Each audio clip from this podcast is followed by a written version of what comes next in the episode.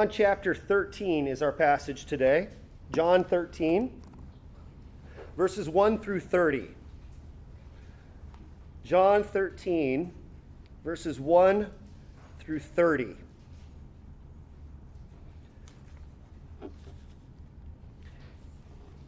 My uh, Lord willing, the hope is that we would be getting through John's gospel by the end of, uh, of this year. And so, for a couple of these chapters coming up, we'll be, um, we'll be tackling um, a lot of verses at one time. So, John chapter 13, verses 1 through 30. And if you're able, let's stand together for the reading of God's word. John 13, verse 1. Now, before the feast of the Passover, when Jesus knew that his hour had come to depart out of this world, to the Father, having loved his own who were in the world, he loved them to the end.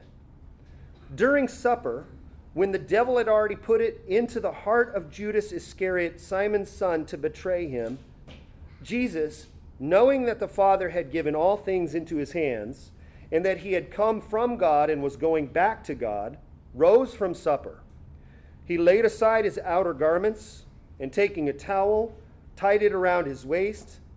Then he poured water into a basin and began to wash the disciples' feet and to wipe them with the towel that was wrapped around him. He came to Simon Peter, who said to him, Lord, do you wash my feet? And Jesus answered him, What I am doing, you do not understand now, but afterward you will understand. Peter said to him, You shall never wash my feet. And Jesus answered him, if I do not wash you, you have no share with me. Simon Peter said to him, Lord, not my feet only, but also my hands and my head. Then Jesus said to him, The one who has bathed does not need to wash, except for his feet, but is completely clean. And you are clean, but not every one of you. For he knew who was to betray him. That is why he said, Not all of you are clean. When he had washed their feet, and put on his outer garment and resumed his place, he said to them, Do you understand what I have done to you? You call me teacher and Lord, and you are right, for so I am. If I then, your Lord and teacher, have washed your feet, you also ought to wash one another's feet. For I have given you an example that you also should do just as I have done to you. Truly, truly, I say to you, a servant is not greater than his master, nor is a messenger greater than the one who sent him. If you know these things, blessed are you if you do them. I am not speaking of all of you. I know whom I have chosen.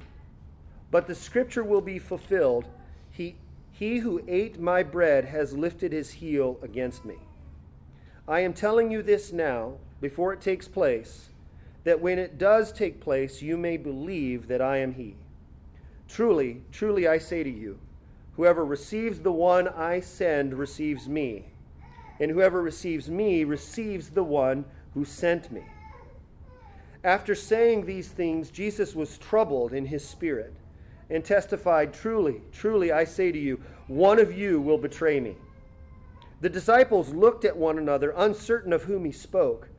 One of his disciples, whom Jesus loved, was reclining at the table at Jesus' side. So Simon Peter motioned to him to ask Jesus of whom he was speaking. So that disciple, leaning back against Jesus, said to him, Lord, who is it? Jesus answered, It is he to whom I give this morsel of bread when I have dipped it. So when he had dipped the morsel, he gave it to Judas, the son of Simon Iscariot. Then, after he had taken the morsel, Satan entered into him, and Jesus said to him, What you are going to do, do quickly. Now, no one at the table knew why he said this to him. Some thought that because Judas had the money bag, Jesus was telling him, Buy what we need for the feast, or that he should give something to the poor. So, after receiving the morsel of bread, he immediately went out, and it was night. This is the reading of God's word. And we say, Thanks be to God.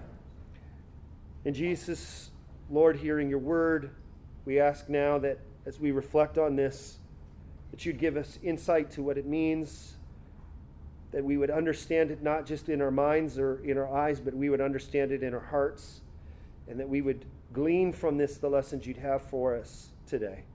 We pray this in Christ's mighty name. And all God's people said, Amen. May, may be seated. As a reminder, Jesus' public ministry has come to an end. His private teaching with his, his apostles uh, begins. And this private teaching to his apostles is often referred to as the farewell discourse in John. So, uh, if you're wondering what the names of the various sections of Scripture are, you know, if you're in Matthew chapter 5, 6, and 7 is the passage of Matthew referred to as the Sermon on the Mount. This is uh, usually referred to as the farewell discourse. And it technically begins in verse four, uh, chapter 14, but um, chapter 13, the passage that we read, actually, that it, it begins technically in verse 31, but this is tied to that larger discourse. Jesus' words here at the beginning of it kind of marks the final instructions of Jesus to his followers right before his arrest right before his crucifixion. And it ends in John chapter 17 with this high priestly prayer before Jesus is arrested to be crucified. But before Jesus begins this final discourse, he, he has a, a little bit of, of house cleaning to do, or some cleaning to do, uh, both literally and symbolically. And we see this in two parts both the cleansing, cleansing uh, literally of the and symbolically of the apostles' feet in the foot washing, but then also cleansed figuratively through the removal of Judas the betrayer. So let's look at this passage together. First, notice Jesus' emotion for the apostles. Jesus' emotion for the apostles. Verse 1 acts kind of as an introduction, not just to